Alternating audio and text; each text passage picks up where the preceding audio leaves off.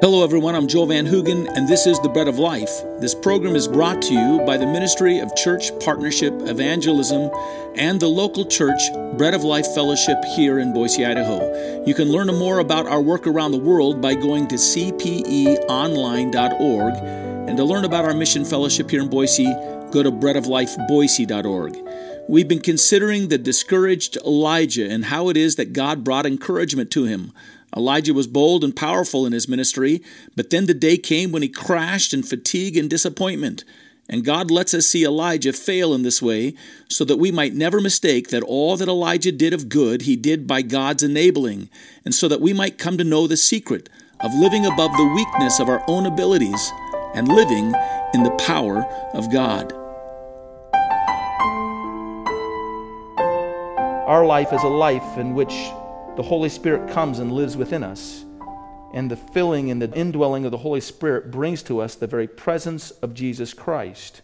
And so we have Christ living within us, giving us a capacity and an ability that we had never known before to live a life that brings honor and glory to God. 2 Corinthians 4 7 speaks about this. It speaks about this life and this power that comes to us through the filling of the Holy Spirit. It says that we have this treasure in earthen vessels, that the excellency of the power may be of God and not of us. In other words, all that's good, all that we can accomplish that's good and worthy and glorious and impactful is given to us by God Himself. And it comes to us in these earthen vessels. And there's someone who said, yes, it's in earthen vessels, and we're all cracked pots. We have to keep being filled with Him in His life because we leak. But He keeps coming to us again and again if we keep offering ourselves up to Him again and again. So God lets us see the flaws of great saints in the Bible so that we would know that their power was from Him and not from themselves. Let's make a real quick application to this and let's say something about this. God has not shown us this aspect of Elijah all of a sudden becoming weak and rushing off, this bold man rushing off to the wilderness and begging God to end his life, Abraham losing his faith, Moses not expressing himself in meekness, David not being loyal and true of heart. The Bible doesn't show us all of these individuals so that we can say to ourselves, you see, they failed, so if I fail, you know, hey, I'm no better than those guys. You know, they did it wrong, I do it wrong, nobody gets it right, nobody's perfect. That's not why God has revealed these things to us. That's not why he revealed David's sins to us. The reason he did was to show us what sin produces in us and the grave consequences of sin and what we can account for in and of ourselves alone. The point is that God is showing us these truths to teach us, to drive us to recognize the absolute necessity of holding on to Him as our only source of strength and power and life.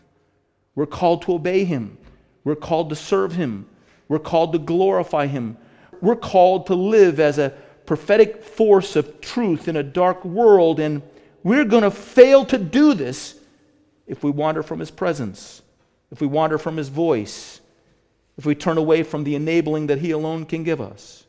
These accounts are aimed to teach us to see that a spirit of self sufficiency will always lead us into moral failure. They're to embed within our conscience what Jesus said in John 15 5 Without me, without me, you can do nothing. But if you abide in me, you see, if you abide in me, you'll produce much fruit. God is teaching this principle over and over again, positively and negatively the reality of this. In this passage, Elijah hasn't listened to the voice of God. He's not following God's instruction. He's not waiting for God's direction. He's not standing at his post. In a moment of crisis and discouragement, he has not stood in his faith, but he's run from the threat of the enemy, and he's not run there in faith, he's run there in fear. He doesn't run now in the power and strength of the Spirit but in the strength of his own flesh, which, by the way, is still awfully powerful. He falters in his service. There are all kinds of reasons why Elijah could do this. I wish I had the time. I, I, think we could look into the psychology of why Elijah did this, and we could be quite sympathetic with him. We could understand why it was that Elijah might feel the way he feels, and he might have this sense of discouragement that came upon him. And if you find yourself in times of great discouragement, and we were able to meet together, we could probably meet multiple times and we could go through and dissect it all and find out all the reasons why you're discouraged and all the reasonable things that have borne in upon your life to create patterns in your life that lead up to these moments of profound discouragement and disappointment and but that's not why this story is here. This story is here is not to give us permission to delve into all the psychology of elijah although i think we could accurately do that. The purpose of the story here is simply to show us what it is that Elijah produces when he no longer relies upon the power of God and he no longer listens to the power of God and the voice of God. He flees into the desert and he's waiting to die. That's where it brings him. That's, by the way, where you will always be when you develop a default in your life where you just rest in your own power and your own strength. You'll finally find yourself in a spiritual desert with very little to look forward to but to die.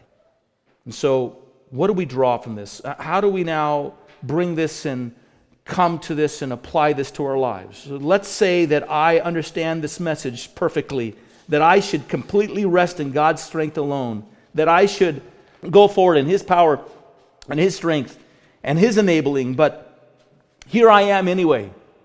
I didn't.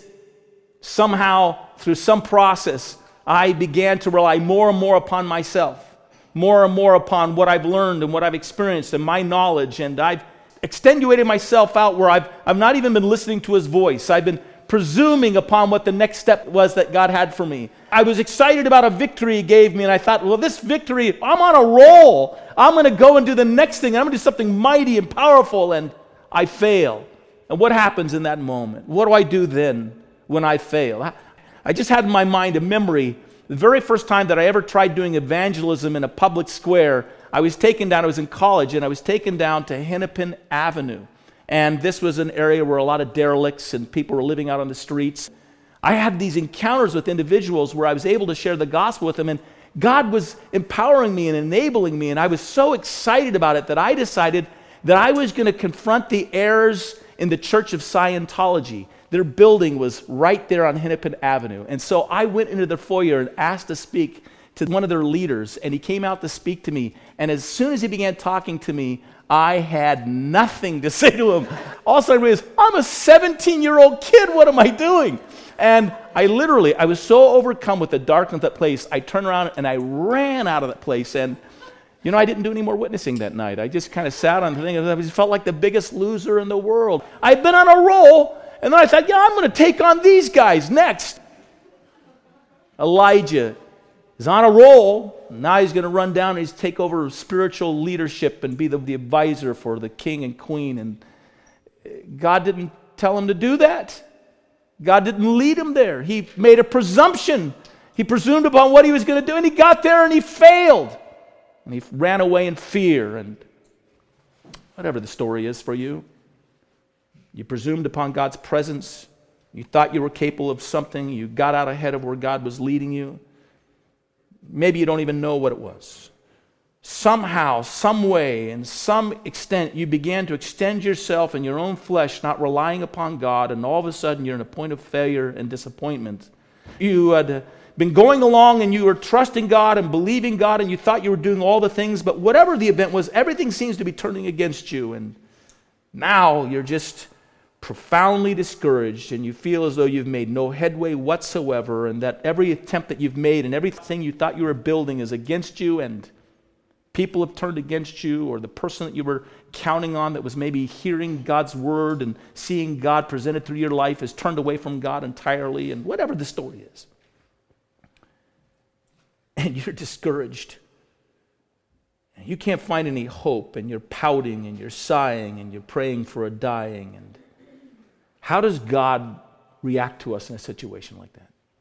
Have you ever been discouraged like that?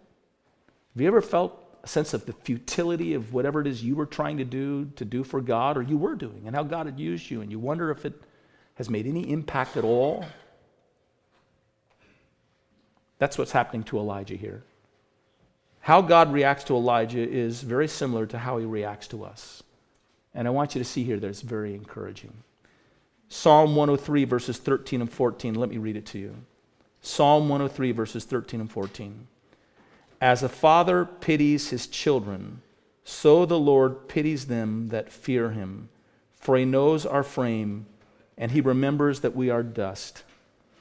The next thing that happens here to Elijah is a wonderful illustration of this truth.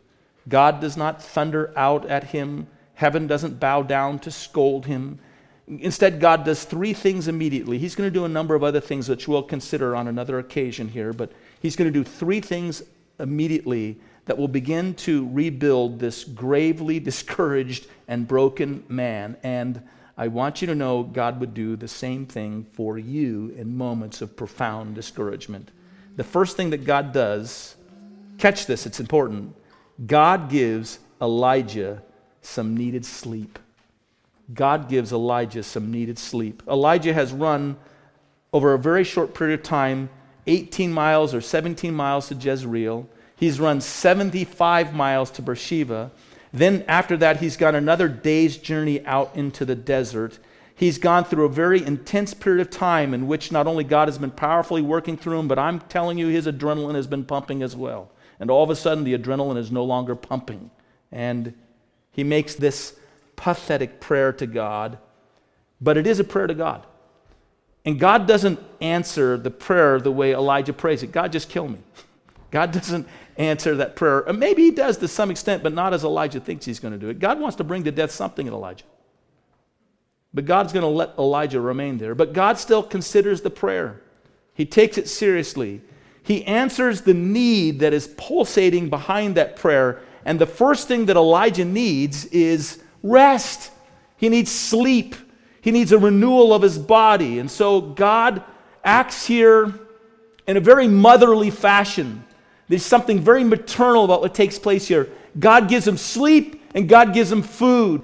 You know, when I was a young boy, whenever I came to my mother with any kind of problem, the answer always was, You need to get your sleep. Do you remember that? I think I was probably so hyperactive that she needed rest. And so if she could get me to get rest, she could get rest herself. But I have a sore throat, honey, you need to get rest. I've got a runny nose, honey, you need to get rest. It was the answer for everything.